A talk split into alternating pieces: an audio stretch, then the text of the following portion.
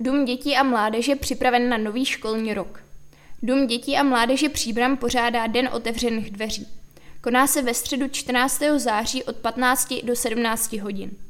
Rodiče mohou společně s dětmi vybrat kroužky na nový školní rok a seznámit se s lektory, prostory učeben a podrobnostmi programové nabídky. Kroužky začínají v pondělí 19. září.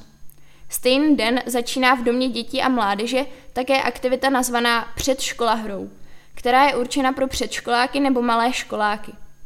Každé pondělí mohou trénovat své jazykové dovednosti, matematické představy, prostorovou orientaci, grafomotoriku či hrubou a jemnou motoriku. Tyto schopnosti děti rozvíjejí díky hádankám, říkadlům a písničkám, pohádkám a hrádkám s písmeny, slovy a čísly nebo výtvarným aktivitám. Podrobnosti najdete na webu ddmpříbram.cz.